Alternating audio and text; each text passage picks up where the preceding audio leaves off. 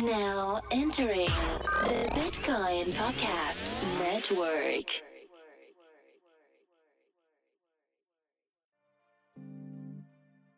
Yeah. Welcome to the Bitcoin Podcast. We in outshine. Bitcoins, we got got 'em. Acquire, never sell. But catch us rolling deep like a Dell. Bitcoin, blockchains, cryptocurrencies. Three guys faded talking Bitcoin, no fee. Best of free Bitcoin podcast, insane. And adoption is still the only thing, thing, thing that matters, man. Hey, everybody. Welcome to the Bitcoin Podcast, episode number 132. I'm your first host, Marcello. And I'm host number two, B. Host number three, Corey. And I should be sounding a little bit better because I got a new mic. What's up? Yeah. Thanks, Lane. Thank you, Lane. Dr. Miller, we appreciate it. Yep, yeah. I hope we And I- sound we all sound really well. At least, And, at least uh, the said it- same. We're all working on the exact same microphone, so we should at least sound Yeah. the same. Yeah, we'll, we'll sound similar. He said I'm too say? young to know uh, presidents of the United States of Americas, but I mean, you watch Dick Van Dyke, so I think we're we're of age. Nobody, I nobody Dick Van watches Dyke. Dick Van Dyke. yeah, no. Do you- comes Go ahead. Were you watching Dick Van Dyke? Like, yeah, all my friends are watching this with me right now. Everyone around the world. yes, dude. I thought everyone watched Nick at Nite and everyone watched Dick Van Dyke because that was clearly the best one. And then there was also that other show that was, I thought was kind of boring with the whistling. I was like, do do do do do do do do do do. What was that one called? Where the guy Andy whi- Griffith. But Andy that was Griffith old show. Nick at Nite, man. That was The new Andy Nick at Griffith Night was like Roseanne, Fresh Prince, more Fresh Prince, and then it was just all Fresh Prince, and then it just kind of disappeared. Roseanne, Fresh Prince, Fresh Prince, Fresh Prince. Cosby. It was like Cosby, and then like more Fresh Prince. Ooh, I bet Cosby got nixed probably overnight. Like it was there and then it wasn't. Anyway, Oh yeah, we got a good show because uh, Erik Voorhees is on here, who hasn't been on the show in 125 episodes. was he that early? Was he like 15? Yeah, No, man, he- seven. Remember, I got so pumped. I tweeted him and didn't I'm expect anything. I'm looking. And he was like, Yeah, I'll come on. And then we, like, I did the typical happy dance that I do when I land a big guest that I don't think I can land. I'm looking and it up. I'm on the show. Yeah, it was real early. It was in, within the first 15 I don't episodes. believe this. No, I checked it out. It was number seven. And he was rich as shit then, and he's rich as shit now. He's way more Richer. richer now. He's way Yeah. more richer now. yeah, he's richer now. So, Yeah. I bet you dudes figured out a way to get pre-moistened toilet paper. uh, Like, the What is shit, that? Like, oh, is whoa, whoa. What is pre-moistened toilet paper? Because we all know if you put a So- drop of water on toilet paper, it's done for. Okay, essentially it would be like moist wipes. So I figured there's a really European thing that European gentlemen do is after they're done getting their wipe on, they actually use a little wet wipe and then they get a dry wipe. So it's dry, wet, dry. Right? You get real clean down there. Right? So like, I started doing it, no lie. I was like, this is a pretty good strat. And so I do it. a shat strat. It's a good shat strat. Like By the way, after you're is- done, Episode number seven, Erik Voorhees. Erik at number seven, right? And so, so a moist moist toilet paper will basically be moist wipes, but in toilet paper form. And so you'd have to like it had to like come out of the wall. There'd be like a robotic arm that it keeps it moist throughout the day, but then when you need it, when you sit on the toilet, a We're photo eye We're done would here. catch that you sat on the toilet, and then your moist toilet paper We're comes out of the We're wall. done here. Let's move on. All right, and now Erik Voorhees. And Erik Voorhees. Here he is.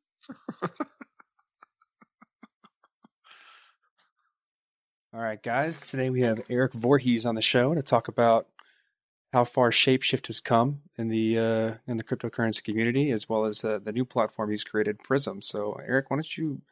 Um, you have been on the show previously, so we kind of those who don't know can maybe read about you. It's very easy to know where you came from and and how you got into the space. But would you mind telling us how how you felt the space has kind of transformed over the past year, and um and and who you are? Sure. Yeah. Um, so I've I've been in the, the, Bitcoin world, I guess, for about six years at this point, which kind of makes me an old man. Hmm. And uh, so I've seen it rise from this little little tech fascination by you know thousand people on the internet to this global phenomenon where every major financial institution is researching and and building with this technology. Um, and Bitcoin has risen by you know, cr- you know, just crazy percentage gains. Uh, and it has spawned this whole universe of different blockchains and different assets that are experimenting in every different direction.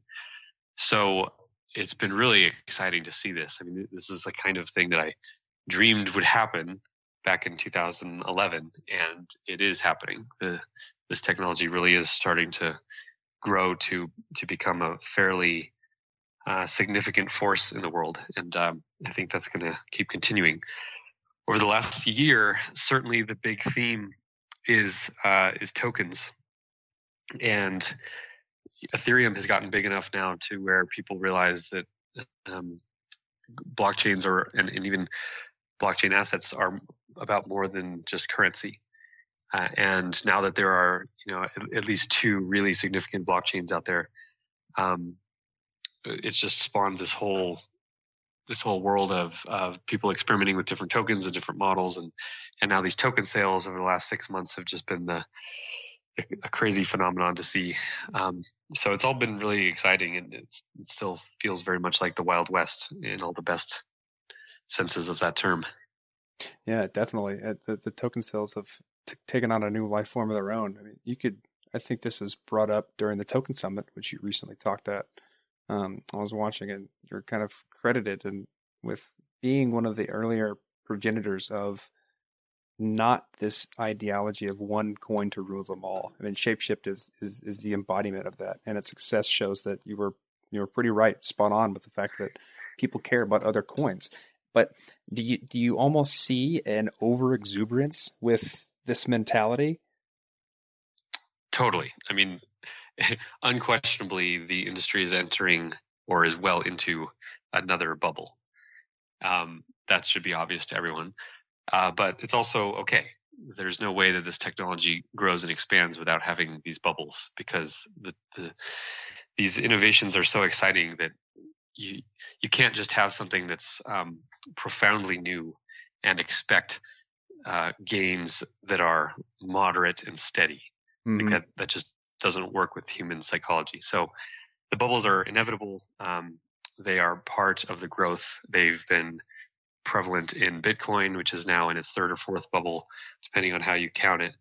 Um, the the token sale model is absolutely in a bubble, and no one knows how high it'll go or when it'll pop or how far it'll fall. Um, and so, I think the important point is a that it's in a bubble, and b that that's okay. And whenever the bubble pops, that's fine. It'll be bloody, but the the, the model of raising uh, funding through these liquid tokens is is absolutely going to stay around, just like the model of moving money around the world instantly stayed around even after Bitcoin's first bubble popped. Yeah, definitely. Uh, and with Prism, I guess we'll, we'll, we'll jump right into that. But Prism is, if, if I'm correct, a opportunity for people to speculate in this new crazy token field um, almost at their leisure without signing up for an account. Yeah, um, Prism. The the challenge it was trying to address was that people who want to buy digital assets have two uh, crappy options right now. One is you uh, sign up at an exchange, go through that whole thing, and then you buy all the all the assets there, and you you leave them there because it's relatively easy to leave them on the exchange. And if we're being honest, that's really what most people do. Absolutely. And that's really dangerous for all the obvious reasons. So that's that's what most people do. And then the people who want to be more safe and have learned their lessons from the various from the many exchanges that have gone bust is that they have to download all sorts of wallets and sync all the blockchains and download uh, and um, you know keep things up to date, manage all the keys, and that's a huge pain in the butt. And if you don't do it right, it can actually be even less safe than leaving your money at an exchange. So people have this horrible option of something that's really inconvenient, uh, but maybe safe if you do it right, or something that's somewhat inconvenient but uh, totally not safe. And so Prism is essentially a way to um, get exposure to a basket of digital assets without having to leave your funds at an exchange and without having to download clients for all the coins that you want to hold. So it is both much faster and easier and also much safer than what people have as their options today. I, I definitely can can agree with um, the problem you've just laid out because I've I've essentially done both sides of the things. I mean, I, I try and test all the new mm-hmm. wallets. I try and understand and and evaluate all of the different technologies coming out, and that's that. That means I'm downloading and trying all kinds of different things. And the PKI or managing all the private keys associated with that is is really annoying. And then you have the other side of it where I'm then allowing others to become a custodian of my private keys, which means that I don't really hold on to my money, which is the point yep. of all of this in the first yep. place. and and there there aren't a lot of options in the middle, and so you're leveraging Ethereum smart contracts to allow people to like, start getting the best of both worlds. Yeah, exactly. To have it be more secure and more easy than what they have now, and and that's sort of Shapeshift's model. Uh, before Shapeshift, people could buy and convert one coin into another coin, but Shapeshift made it safer and it made it easier. And uh, really, that's the same principle that we're applying with Prism. So, how do you see this going? Because as, Shapeshift got bigger and bigger and bigger, you started to see it get integrated into a lot of platforms. Say, for instance, if I'm a if I'm a store and I only want to hold Bitcoin, I can use Shapeshift integrated into my platform to allow anyone to pay with whatever coin they want, and I end up getting Bitcoin. Um, yep. So you started to see this kind of social behavior of of interoperability with using Shapeshift at a, like a, at a kind of like a um, what's the word I'm looking for? Without having to sign up for anything, which made the things really liquid mm-hmm. and nice to use. Do you see something similar happening with Prism? Yeah. Um, so everything we build, we build with the intention of it being primarily an API. And so Shapeshift is primarily an API. Most of our volume comes uh, over the API from other sources.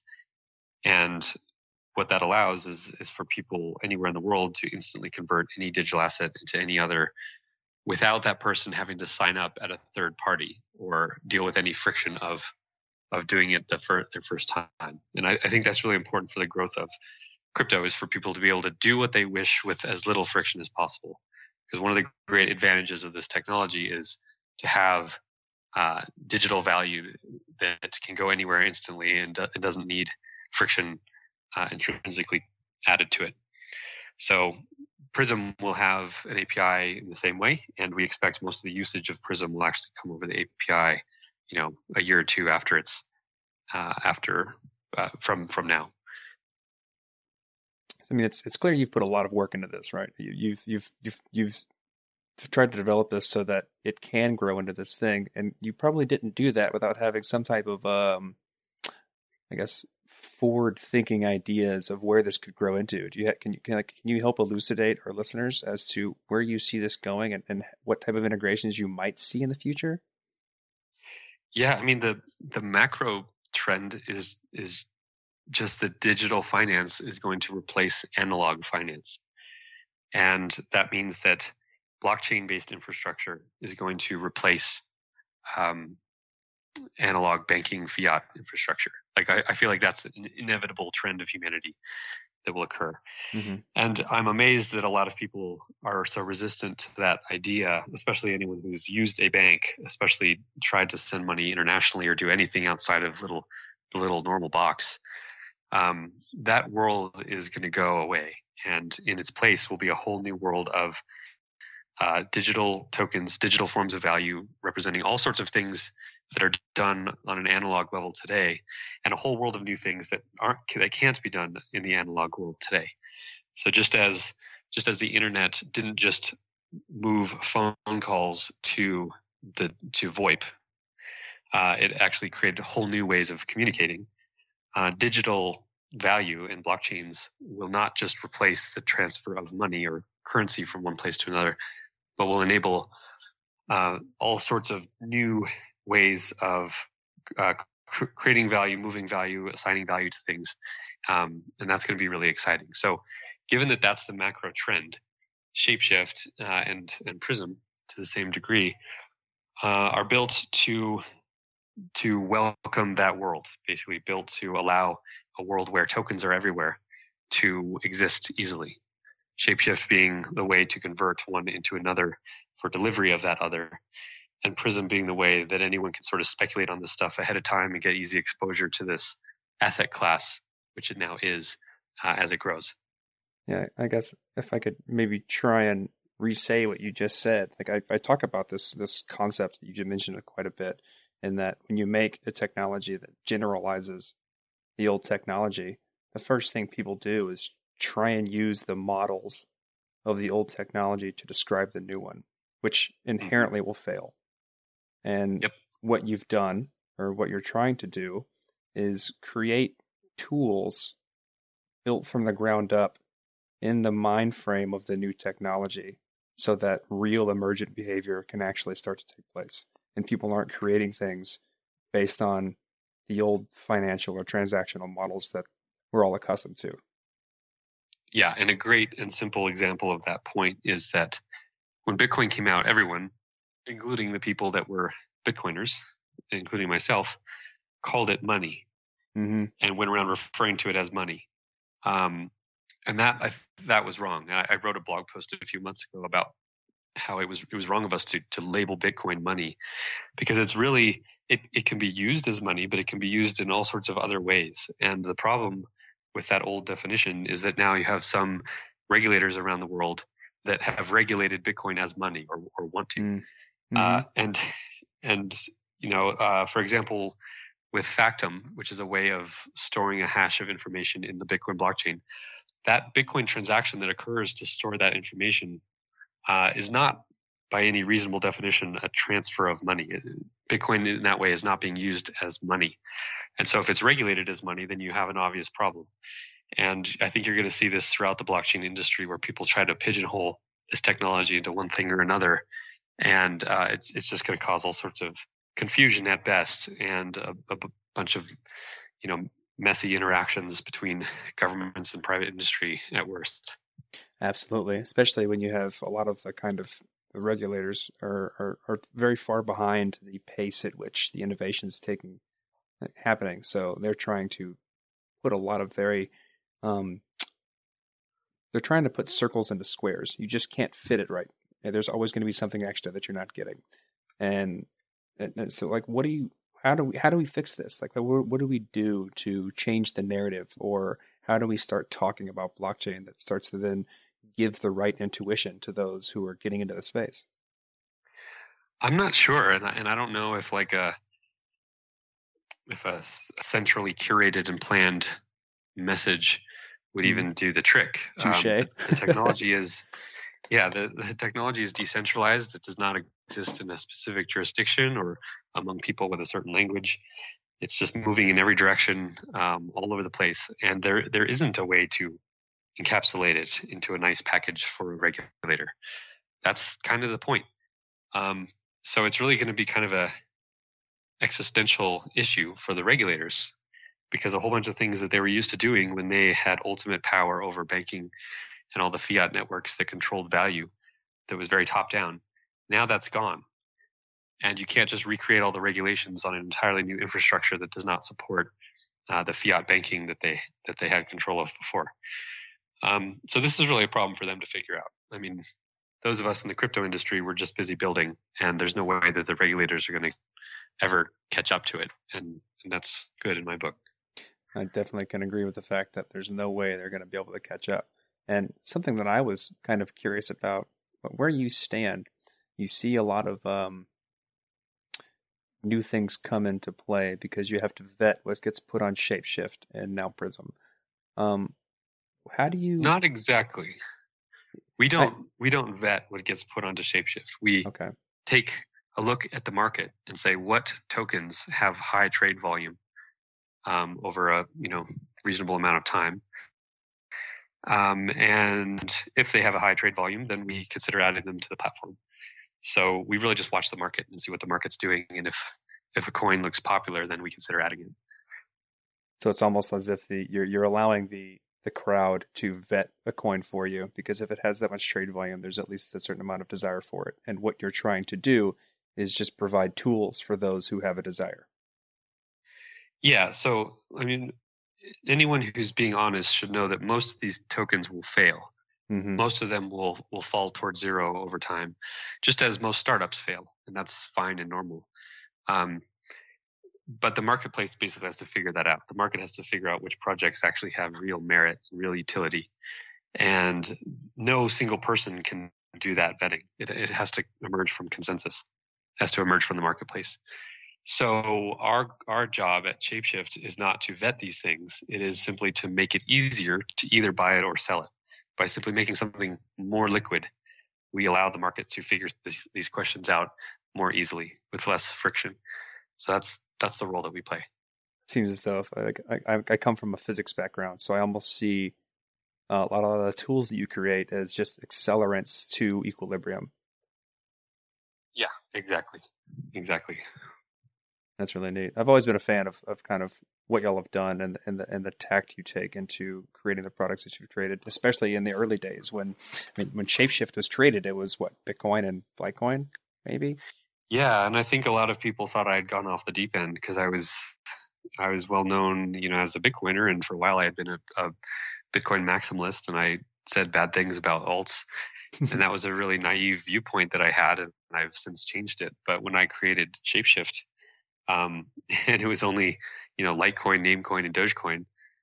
Um, you know, 33% of the of the altcoins out there were based on a, a dog joke. Um, you know, I, I, think a lot of people were like, "What what the hell are you doing?" And they what they didn't realize was that digital assets were this entirely new asset class that was going to build and get bigger and bigger and bigger. And it was not just about having 500 different forms of currency. I, I, I still think in you know 20 or 50 years you're not going to have um, 500 different cryptocurrencies but you will have millions of different tokens doing all sorts of things.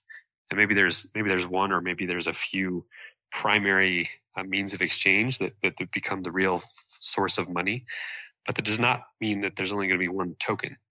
Um, and that's that's the thing i think that a lot of people have missed and especially a lot of the bitcoin maximalists.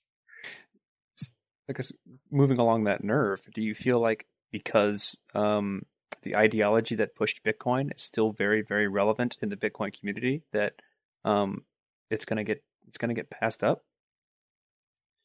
Uh, how do you mean? Like it seems as though the ability to innovate in the Bitcoin community is is is retarded due to the ideology that it is only money and should be money. It's not willing to pivot to kind of take this more broad generalization of what this technology can do and others are certainly willing to try and take that fill that role. You think that it's it's I guess dominance among the space will wane if not go away over time if it doesn't if it isn't able to keep up. Um, I think its dominance will wane if it is not able to get through this scaling debate. Um, and I don't think it has another three years to figure it out. I think it's going to be, you know, within 12 months, maybe within six months, um, it's going to be clear if, if Bitcoin's going to like get through this. And it it almost doesn't matter which of the courses it takes, whether it, whether it has a, a user activated soft fork that happens in August this summer, or whether one of the compromises like a, a SegWit 2x happens. Like it, it almost doesn't matter which one, mm-hmm. as long as something can happen and move it forward. Then then I think Bitcoin's going to be in a really great place. Um, so I'm I'm pretty hopeful. I I'm very bullish on Bitcoin in the long term, but but quite bearish uh, until that until that issue gets sorted. We get over that. Um, but there, yeah. Um, in terms of innovation, I mean, certainly Bitcoin is more rigid and less versatile than something like Ethereum. Yeah. But that's not sure. necessarily only a bad thing. Um, Bitcoin is is simpler and it has a, a smaller attack surface. It has more history, and it's not. Um, it's it's more it's more stable. It's used for less different things, and that might give it an ultimate virtue as you know the the main form of money, or, or at least the main form of um, value Stability. that's held in in crypto. Um, so we'll we'll see, but I think importantly, it shouldn't really matter to anyone who cares about this stuff which coins come to dominate. And I think there will be a lot of different coins that that become really big. But it shouldn't really matter to people who care about this new form of uh, free market money and the, all the promise. It doesn't bring that promise only under the brand of Bitcoin. If Bitcoin fails, the idea of cryptocurrency is not going to fail. Something else will just have taken its place. Uh, and all the virtues of cryptocurrency and all the things that people care about will still continue on into that other that other token. And and that's like the ultimate form of decentralization is that not even there's not even one blockchain that has all the power. It, it, it, a blockchain can fall and go away and others will rise and take its place. And that's what makes this industry i think um, impermeable to defeat ultimately. Yeah it's one of those things that's we've, we've opened pandora's box. There's no putting it back in. It's it's here to stay mm-hmm. in some way shape or form. Um, moving moving back a little bit more towards Prism, can you can you walk us through the steps of what it's going to be like, or what it's like now to open up a Prism? Yeah. Um, so essentially, a user goes to the website prism.exchange, and all they need to use it is a Ethereum wallet and some Ethereum as collateral. Uh, and then they uh, basically declare what portfolio they they want to build. So let's say someone wants a portfolio that's 30% Litecoin, 20% Dash, and uh, 50% Augur. Um, they de- declare that proportion, and then they choose, you know, how big they want the portfolio to be, whether it's ten dollars or ten thousand dollars, and then the site uh, asks for their Ethereum public key, and then it awaits their them to send their collateral. And once their collateral is sent, if they have a, a $10,000 prism, for example, if they need to send $10,000 of Ethereum into the smart contract, which is all just done through the web interface. It's really simple. And then uh, Shapeshift uh, also puts the same amount of collateral into the smart contract and takes the opposite side of the portfolio, meaning the user is going long on those coins and Shapeshift is going short on those coins. And then as soon as that happens, uh, the smart contract sort of has a life of its own on the Ethereum network and it operates under the rules of the smart contract code. It watches the values or the prices of the underlying um, constituent components. And then whenever the user decides, uh, he or she can close the prism and receives back the right amount of Ethereum from the portfolio. So if the portfolio went up, then, then the user will get back more ETH than they put in. Seems simple. Um, but there, yeah, there's also the it's definitely the goal, and it's it's it, it, goes in line with how you've built your other products. There's a fees associated with this. So what, what can what can a user expect in terms of how much money they're willing to pay for the service? Yeah. Um, so when we when we released it, we had a certain fee structure that we had assumed would work. Uh, but we got a lot of backlash around one of the fees. So we have since changed it. And what the fees are now is uh, that there's no fees or anything to open a prism. And when you close it, there's a 2.4% fee that happens on the close. And that's essentially our revenue model. Um, there's also a half a percent fee if you rebalance. So if you take, you know, 10% of your portfolio and change it into a different coin when you rebalance. There's a half a percent fee on that 10%. Um, and then, the, and, and that's it right now. That, that's the fee structure. During oh, the wow. closed beta, all, all the fees are waived. Uh, so um, it's, it's free anyway, but ultimately that 2.4% will be the way that Shapeshift makes money from the product. Um, and what people were upset about when we launched it was a monthly fee that we had uh, included, which was 1% per month. And the 1% was sort of just a, a round number to choose to get it started. And basically what that number pays for is the capital that is put into the prisms to back the other side. Uh, and in the first phase of Prism, Shapeshift is always putting up the capital to back every single Prism. So it's very capital intensive because mm-hmm. it's fully collateralized, which is what allows it to be uh, trustless. Um, but the goal was always that Shapeshift would not be the only entity to put up the other side.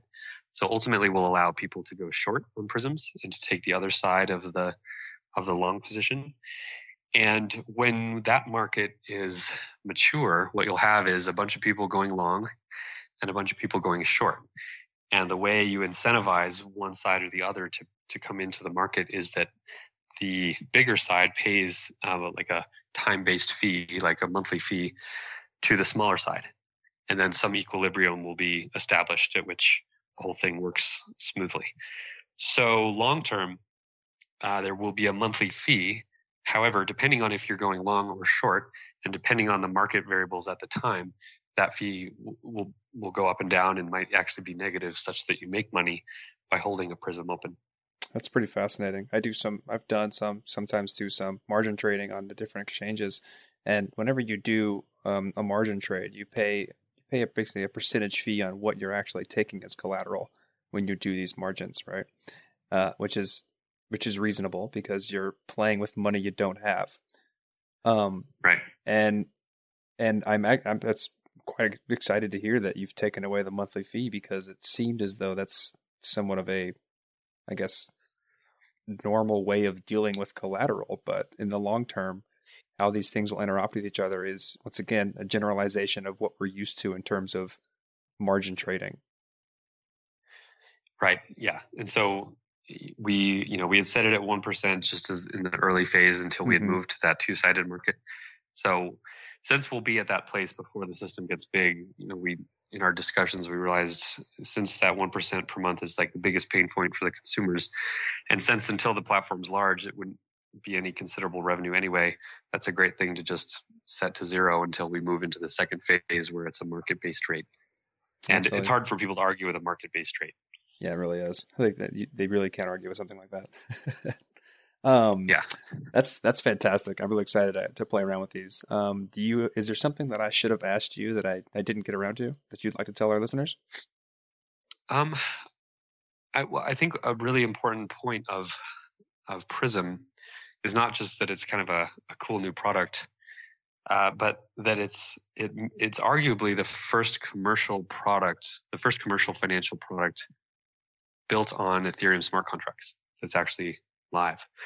Um, Ethereum smart contracts has been sort of this really sci-fi thing with huge hype and huge potential, but not not really many examples of it actually being used yet. Mm-hmm. So Prism may be the first or one of the first, you know, serious financial products built on Ethereum smart contracts. And I'm hopeful that it will demonstrate to the crypto community that smart contracts really are um, really are cool. They they have utility. They can be used for things. They they're not a panacea, and if you don't do them right, you can have colossal failure. But they represent a really amazing tool for rebuilding all sorts of different financial products in a in a trustless way, or at least in a way where you're trusting open source code instead of trusting, which I think most people in the in this community that you know that's that's their goal is to move trust from fallible humans into open source code. I could not agree with that anymore. I think that's a great way of wrapping this up. And I, of course, we got to end with our final question: Is that in uh, ten words or less? Can you explain blockchain? a blockchain is a ledger which is shared among computers. I think that's under 10 words and sure I'm not sure I can get much more. it sure is. You nailed it right on the head. A pretty pretty elementary definition, but yeah, go. I like I like hearing I like trying to see how people who've been talking about this for as long as you have try and extract away to the most fundamental thing of what we're dealing with. So yeah, I mean I, I have the advantage of not being an engineer, so I only understand this stuff at a high level. And sometimes that gives me a, a good ability to convey it at a high level. Mm-hmm. Well, thanks again for all the work you've done for the community and um, and the and the products you've built for us. I really appreciate it. Thanks so much for having me on the show. All right. See you around. Cheers. Before we, we start recording. And we're back. That was Erik Voorhees talking about Prism. Where the fuck did D go? Maybe he Oh. went to go use an Athena Bitcoin ATM. Oh, tell me about that. Oh yeah, yeah. Uh, they're the most trusted name in Bitcoin ATMs. They're located in Chicago, Florida, Houston. They are internationally known. Actually, they're not. Actually, They're you, you, US you now. literally just said more cities that are outside of Texas for the first time that you've ever you've ever said before. Yeah, I think it's important to know that their reach goes beyond Texas. But you can download the Athena Bitcoin wallet on the App Store or Google Play, and you can figure out all the locations because they're scattered everywhere. Get get all that information because they're always adding new locations. And we're also brought to you by Athena Bitcoin's portfolio company, BitQuick.co, to secure quick and easy peer-to-peer Bitcoin marketplace where you can get Bitcoin for cash in as little as three hours. They've been serving Bitcoiners for four years, people. That's actually That's when I was introduced. To That's like an eternity in Bitcoin space. Yeah. Yeah, man. Four years is a hell of a long time. Bits bit quick. Get your bits quick. Wait, that's the Jetsons. That's that's the one. No, that's it's not. No, it's not. That's not the Oh no, that's the Flint. I mean, that's the Flintstones. That is not the Flintstones either. This quick, get your Bitcoin. Like their uh, ATM is trusted. Yeah. You're making shit up, but that was good. I like that. Does the Flintstones still have copyright ad or copyrights or whatever the hell you need to steal feel shit? like they're old enough. You could probably get away with it. yeah. Yeah. Bit quick. Get your bitcoins. It's the modern fucking ATM. No, I'm. That's not gonna work. Sorry. Um, pardon my language. If you have children listening, just tell them that the F word is uh, it's a colloquial term, term of endearment. So, Um, what do we talk about today? I want to talk about. Okay, so you made a tweet that caught my eye. You, sir, Eddie, did- and you I did- said that you tweeted something. It wasn't a retweet. It was an original thought. It was an original tweet. A golden tweet is what I call it. And you said something along the lines of like, "We in the act of you didn't say this, but I'm paraphrasing. In the act of trying to disintermediate things, we may have created even better intermediaries." Oh no, it's it's this it's this. I forget the actual exact words of my tweet, but it's I this did too. That's why I crazy. It's this crazy irony that we've created, and yes. everyone that preaches the ideology of I keep saying that goddamn word. Everyone that preaches the point of blockchain is disintermediation. Yet as we grow the infrastructure out, it's only creating new mediaries to make things more convenient for people to do things. Like we- we've we've done we've ironically created just a shitload of new intermediaries. You know what the problem is though? Is there's a gap in education. A gap that's never that going to be crossed because the chasm between the old and the new is so large that it's going to take centralized people to push that chasm like to decrease that chasm. Chasm, chasm, chasm. Such a All cool word. Well, like well, uh, that's the thing. It's like so. Right now, the reason why these int- these mediaries exist, or these intermediaries exist, is because they're placating to the end user, because using too. this technology is too difficult to do right now. Is it though? Is it though? It is. That's that's All right. how. Stop. All right, Ow. stop. Okay, I want to buy Bitcoin. How do I do it? not Coinbase. We're going to talk all about that BS, but not Coinbase. All right, cool. tell you how to Not do it. Coinbase. How do I Bitcoin? How do I buy Bitcoin? Gemini intermediary. So walk me through it. Yeah, but Walk- it's not walk me available through it. everywhere though. Walk me through it. It's not available in your state. what are Okay, you this do? would be my this would be my new advice. This would be this would be my new advice. Look, buying Bitcoin has suddenly become a hurdle. So this is what I recommend. I recommend that you just get paid in Bitcoin. I recommend that the very same way you set up direct deposit with your company, you fill out another one of those forms, and instead you get paid in Bitcoin. I don't want Bitcoin. I want Ethereum. How do I buy it? As an as an American. Tell me. You want tell Ether? me. Walk me through it. How do I buy Ethereum as an American? Well, here's the thing. Let me correct you, noob. It would be Ether. Okay, you want to buy Ether. That's where the conversation starts. Cool. Ethereum is the network. You noob. No, Cool. I'm kidding. That's not how I talk to people. Uh, Ether is what you want to buy. Let me I tell have you. I got you cold buy. hard cash. I want to buy some Ether. What do I do? Okay, let me look up the market price real quick. I'm gonna set you up with a wallet, and you're gonna pay me about twenty percent over that market price, and I will send that Ether to No, you. just just point them to an exchange. That's all you got to do. Oh, really? Which one? Go Which one takes US to- dollars? go to bestbitcoinexchange.io. It's the aggregator of the best exchanges where you can explore and make the best decision yourself. Kind of like That's a Lending Tree. thing? That's a thing? That's yeah. a thing. Where'd you? Yeah. You, when'd It's a you find regu- that? It's a regularly updated list of exchanges. So if you're buying for the first time or you're trading professionally, you can use that. It's it's, it's By the way, It's this there. is this is this is not a sponsor for us. Yeah, we are like, not pushing that that. up straight up. we are we are not pushing this. yeah, that was pretty legit. I'm looking came this up right now. Okay, That's By the I- way, that's- that's okay, cool. First one, Coinbase. Cool. I can buy Ethereum with Coinbase. If I have cold hard cash, I can buy Ethereum with Hey, Coinbase. That's number one. you can buy Ether. You can buy number Ether. two, shut up. If number two, Pol- Poloniex. I cannot, Yeah. as far as I know, buy you can Ether. send USD to Poloniex. Can you? Mm-hmm. You can wire it to them. Local It's a US bitcoins? Definitely. You definitely can buy Ether with local pick. Eh? Nope. You can't buy Ether with local bitcoins. No, All you right, but let's can't. let's just say you go there. Once you're comfortable with the technology and you understand all the different sites to buy Bitcoin, with you know each of those websites has its own advantages, right?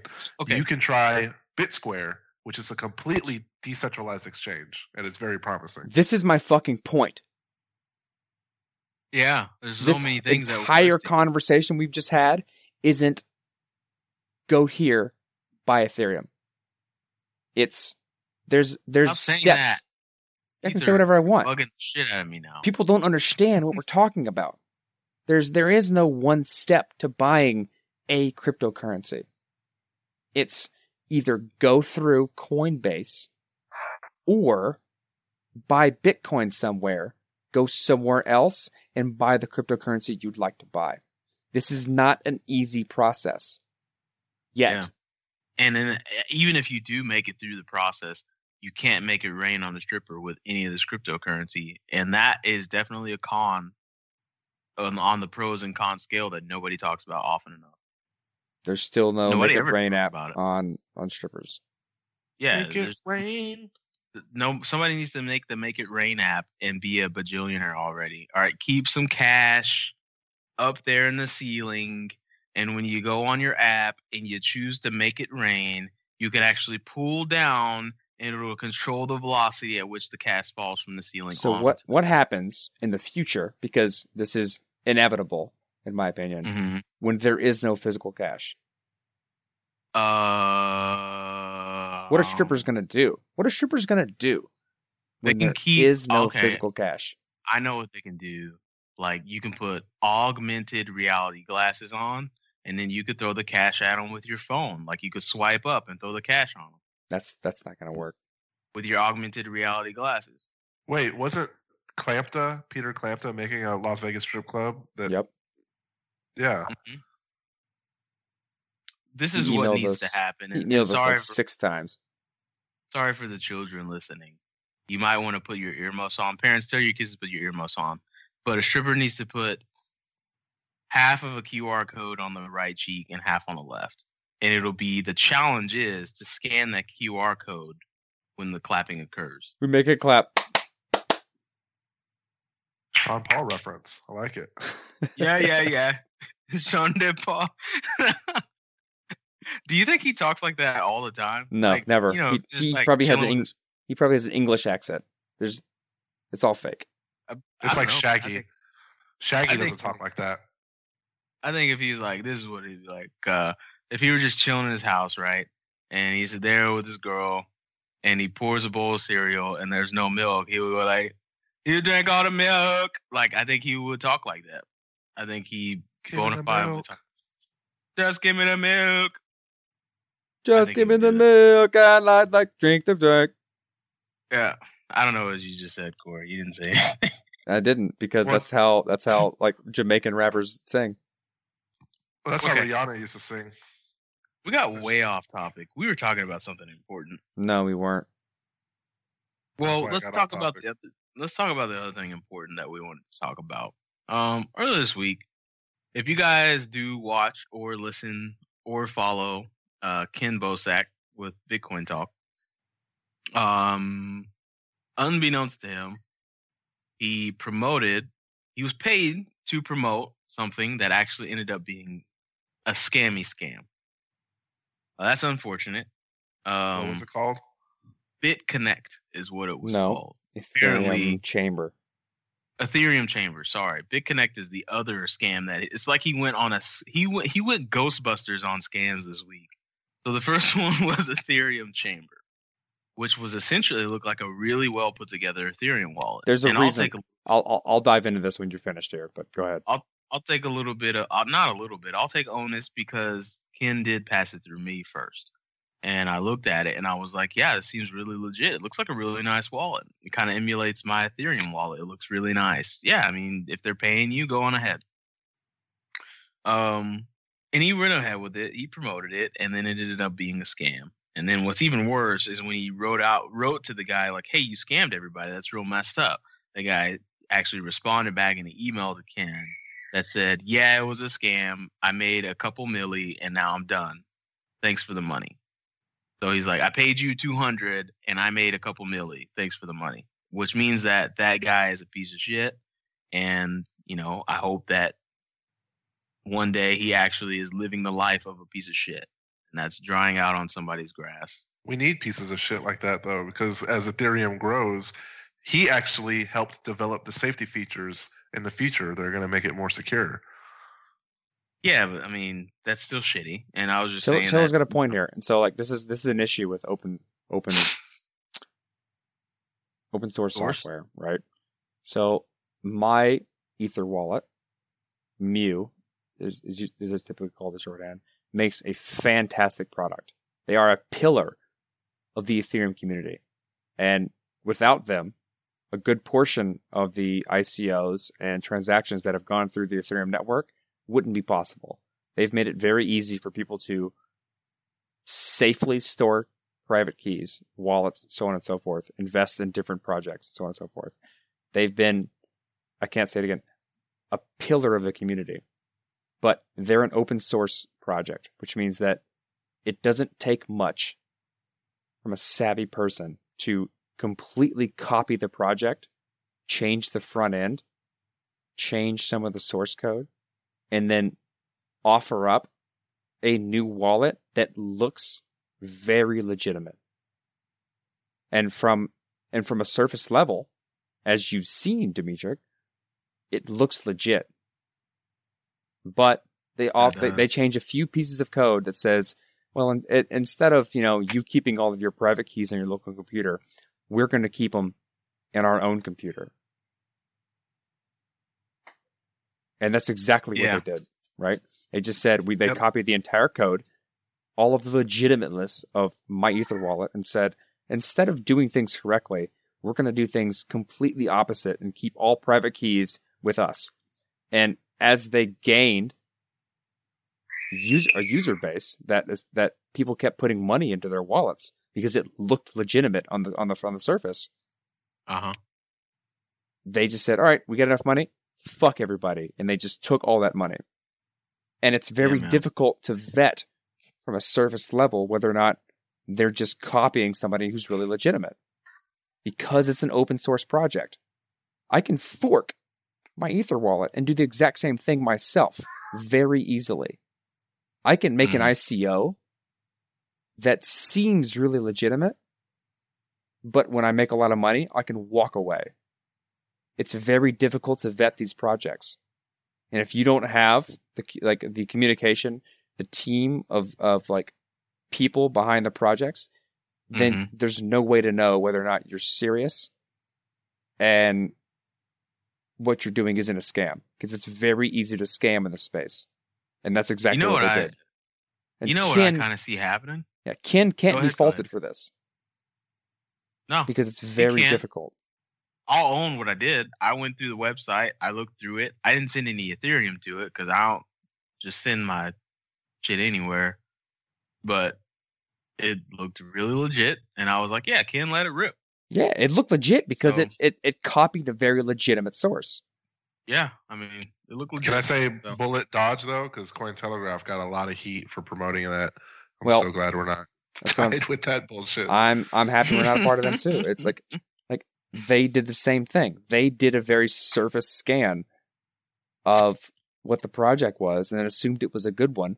I imagine that this scam paid Mhm. Cointelegraph quite a bit of money to then put it through them.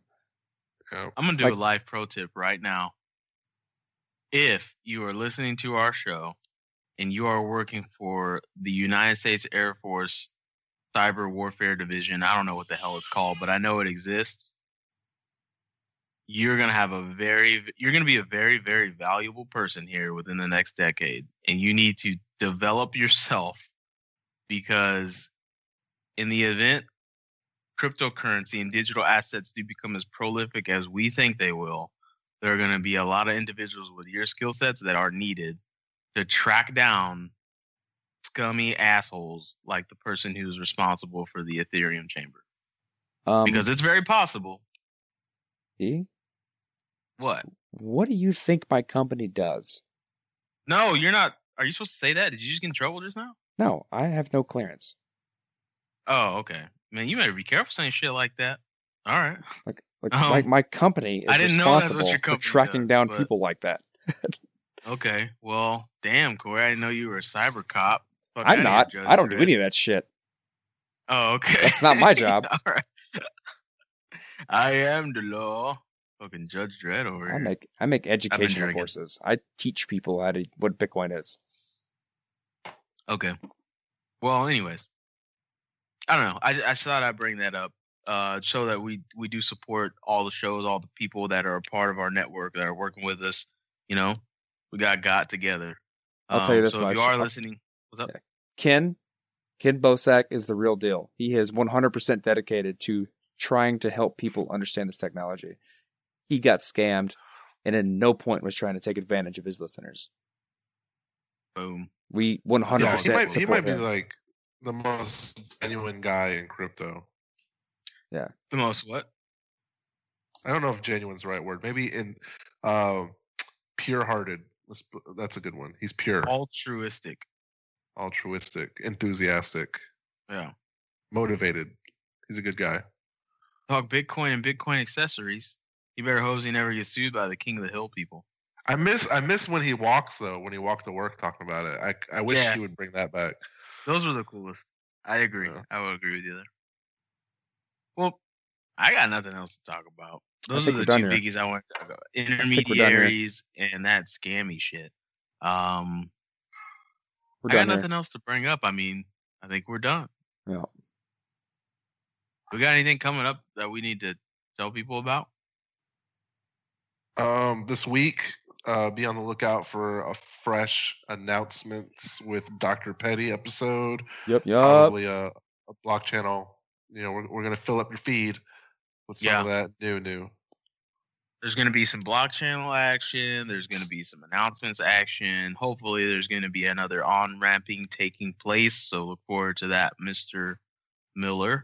Also, we'll be we'll Um, be pushing out syndicating uh the Ether review as well as State Channel coming through our feed.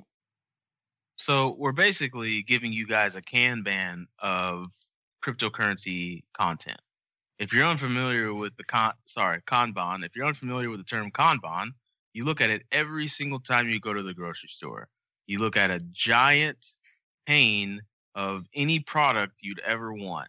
Do you want Ruffles or do you want Tostitos? It's all in front of your face and you can select one. We're doing that with cryptocurrency media. So if you want to hear an on ramping, you get an on ramping. If you want to hear an announcement from Corey and, and see some new, what dog is that? Whose dog? Is that? Chloe. That's Chloe. hear- Sorry. If you want to hear an announcement from Corey and somebody's trying to sell their product, right? Go there. Maybe it's an ICO that works out. Maybe it doesn't. Uh, if you want to hear a newbie noob get on ramp, you come here. If you want to hear our main show, you go to the main show. There's just going to be a, just a wide variety of, stuff. So, wanted to keep everybody qualified. Holla. Um, yeah, we're gonna wrap this up. So, as always, on Twitter at the BTC Podcast, tweet to us. We'll tweet back at you, hopefully. Um, let's see, what else do we do? A Medium. We, uh, if you if you go to Medium, you search the Bitcoin Podcast. We have a blog. Corey posts his analyses there on where the money goes and how fast it goes that way in these ICOs. Uh, well, very well recepted analyses that you're doing, Corey. So keep doing that. I think the community loves it. I think they they like to get their eyes on it. I got I Um, got some things coming up. I got some stuff. I got some I got some I got um, some shit coming up. Yeah, of course, join the Slack if you go to the bitcoinpodcast.com or the ethereumpodcast.com or the ethereumpodcast.net or .org or .info Or the blockchainpodcast.com. or the blockchainpodcast.com. They all lead to us. they all come to us. So um, you can find us. Come in the Slack. One thing I would love to start doing, and we tr- we attempt this about every every three months, and it never takes off. Is if you guys have topics or segments or something, some ideas that you'd love to hear from us when we do these shows, let us know, and we will try our hardest to incorporate it. Um, because we actually make this show for you guys. So everyone who's joined the Slack, it's for you guys. How about this? So, I got something um, for you. If up? someone is still listening to this show, I want someone to give me a topic with the hashtag Corey is the shit. I will give you ten dollars in Bitcoin if you tweet that out with a topic. A hashtag Corey is the shit. The first person. ten dollars At- Bitcoin. disclaimer: first person who does that will get ten dollars in Okay. Bitcoin with the topic. Corey is the shit. Give me a topic to talk about. That's what's happening. What if they spell your name wrong? They're they're noobs. It's okay because I'm about to win ten bucks because I just tweeted them. with That doesn't hashtag. count. You don't fucking count. Ken doesn't count. Anyone a part of the show does not count. What up, Nathan? Oh, they talking shit? No, they weren't talking shit. That's my brother, audience. Are they talking? All right, we're out of here. Later, bros. All right. Um. No, no, no, no. We're not done. No. That's Shout right. out to Zoe Saldana. God damn. it. Shout out to Gucci Mane. Shout out Gucci Mane. Oh. Gucci. Gucci Mane. You will not Gucci. drown that out. You will not take this moment from me. Shout out to Zoe Saldana. Um, you're an angel, and the world is better because you're in it. Bird. Gucci. Um, play the outro.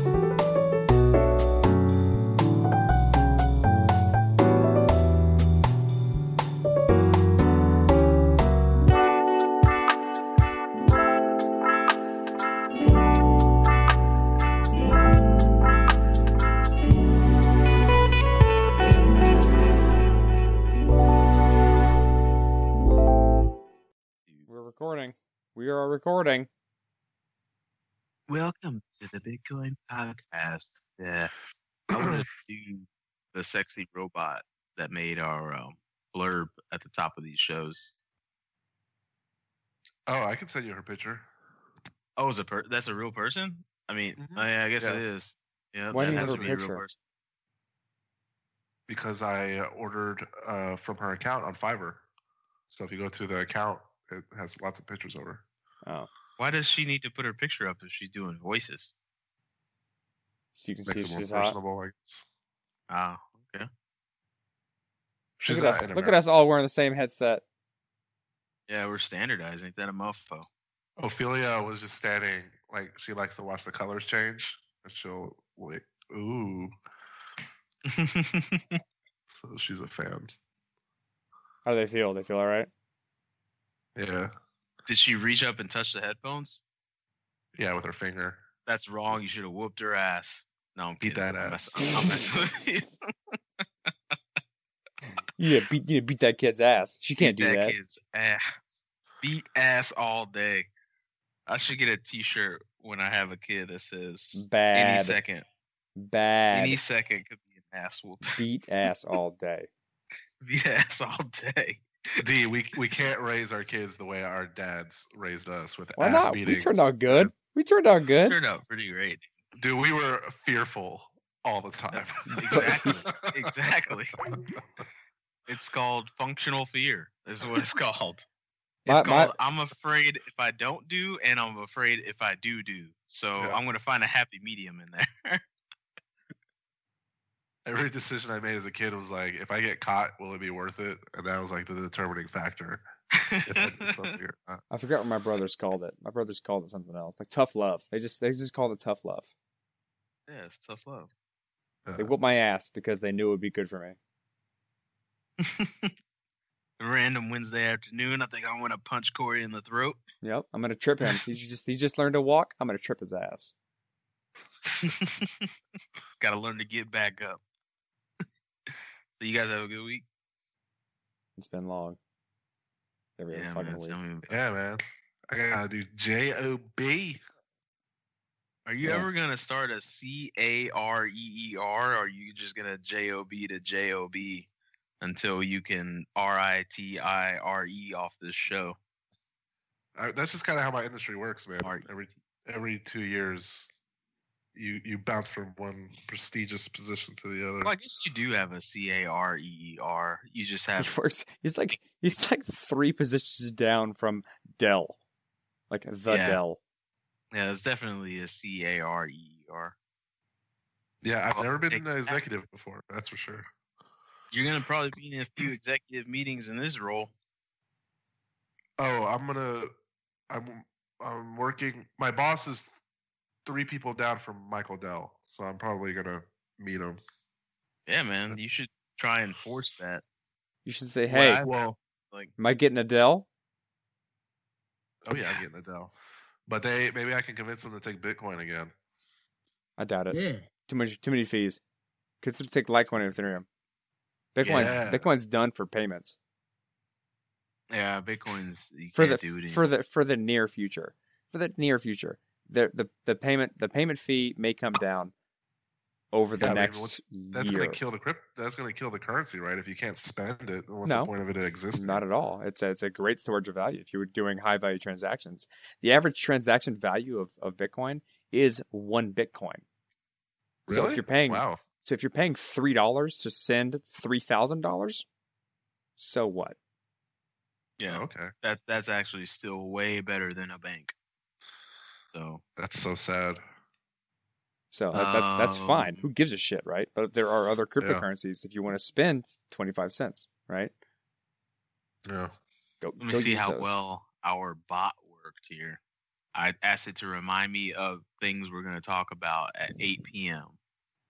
So let's see Oh. if uh, it. It's it's So- eight it's eight oh five for you. Look, okay. I'm just follow me on this line of question. You remember the Dick Van Dyke show, right? I don't know where this is going. I told You you, I'm okay with it. You sure you sure you want to you want to do it? Do this? Yeah, yeah, yeah. Okay. Let's do it. Do you remember the the Dick Van Dyke show? I've heard of it. I never watched. watched it. All right, what about Dragnet? I never watched that either. Fuck. What about? did, did you watch Nick at Nite? Uh, when Roseanne was and All right, Fresh cool. Prince were on. Cool, cool. So you watched Roseanne on you watched Nick at Nite, right? Yeah. And that's where you got really familiar with a lot of those shows, right? no, I just revisited them. I know where you're going with this You analogy. didn't watch Dick Van Uh-huh. Dyke that's in their thirties. You never watched Dick Van Dyke? Okay. Anyways, I didn't expect you to say no. What? I Who watches Dick Van Dyke? Actually, it's the I other way around. I would I would have said no to this too. I would have said no to this Nobody too. watched Dick Van Dyke. Nobody watched Dick Van Dyke. You guys did not watch Dick Van Dyke. No, nobody watched Dick Van Dyke. Dude, I watched the shit out of Dick Van Dyke, and his wife was hot, and I loved it. Like, I would stay up late and watch Dick Van Dyke and Dragnet and all those really, really old shows. But, anyways, I was gonna, if you had said yes, like a normal red blooded American, I was gonna say, okay, you watched the hell out of them on Nick at Nite, most likely, because they were syndicated on Nick at Nite.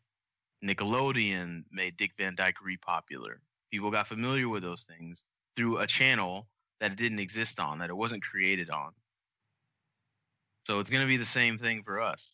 We're going to have the blurb at the top of Arthur's show, and it's going to get syndicated through us. It's going to bring people, it's going to bring our audience to him, and it's going to bring his audience to us. I mean, that'd be a perfect analogy if he wasn't running his show on an, on another channel. Yeah, So it's like- that is, I didn't know that was happening. So that's like the Dick Van Dyke show running on primetime ABC, but then we're picking it up a couple hours Actually, later. And It ran on NBC, but I know what you're saying. That's what syndication is. Like Big Bang Theory runs on TBS, but it's syndicated on TNT. I'll tell you this much: like Arthur likes us more than Art than Adam Adam Levine. So I if mean, someone's- Arthur doesn't talk to us. He's never in the Slack. He's I talk like, to "Oh, Arthur. I talk to Arthur all the time. Is he in? well, Uh, so he likes Slack? you then. Yeah, he, He loves likes me. you. We're friends. Me and Arthur are friends. Well, he likes us. He doesn't know you two. Yeah. Do we need to get to I've know him? Like, I've he- spent multiple days with Arthur, Well, let's grab dinner with and him every single November. time that we do an interview with Arthur, it's only me. Well, no. I was there for the first one, and I was going to be there for the second, but I dropped out. hey, it That's my- works. Slackbot, it worked. Oh, I it told you. All Yeah, right. we're So this is about this is about what Blockstack, or this is this is uh no this is um It's Prism. Erik Erik Voorhees. Yeah, this is Prism. Maybe we should just get straight to Voorhees. Let me do an ad because a lot of people are going to tune in for Voorhees. I've been recording this whole time. oh, Yeah, but we haven't said anything. Just oh we saying. talked about fees and stuff. We're not putting this on. I'm just saying, like in the beginning, in the beginning of our show, we had a funny tidbit before every show. yeah, I like that. That was some dumb shit that we said. And then Yeah, we it moved was to the when I had infinite time and I could sift through the 15 minutes Yeah. and find some shit. I'm just trying to top. give you give you fodder if you decide you needed something to become funny. I'm cool with that. As long as we get take the 10 seconds, I can sift through the 15 minutes. I don't mind. It doesn't take me long to edit. For your birthday, I'm going to get you a shirt that says "I have infinite time." Yeah, maybe one day. Giant. Hashtag infinite time. Have you guys heard that Logic CD? No. Man, one, it's good. Two, there is a skit in there with Neil deGrasse Tyson. There's two skits with Neil deGrasse Tyson that are like, just go boom, just blow your shit away. Neil deGrasse Tyson is like one of my spirit animals. He has to Mhm. be. He's all right. I I connect with him. Like we have similar mustaches, we have similar voice inflections. He has a flat top, which is not that cool, but we both like science. Like I want to hang out with the dude. I appreciate what he does. I'd like to hang out with him. I'd like to have some like some real physics conversations with him. He's I want to see what kind of Bill Nye piece of shit. Mm. I want to see what kind of appetizers he orders. You know, start really copying his style. Like take him to Chili's. see if he gets Mozzarella sticks. salsa Or gets like mozzarella. Motherfucker ain't going to Chili's. Give me a break. Bro, DeGrasse is down to earth. He ain't going. To, he's he ain't going to Chili's. Who doesn't go? To, Chili's has the best chips and salsa of any chain brand. This is a fact. We're done being friends. Name one chain restaurant that has a Any any real Mexican restaurant, any of them. Name any of the real Mexican restaurants. They're better than by Chili's. being a chain You just said- it automatically rules out being a real Mexican restaurant. I'm talking dumb- about chain restaurant.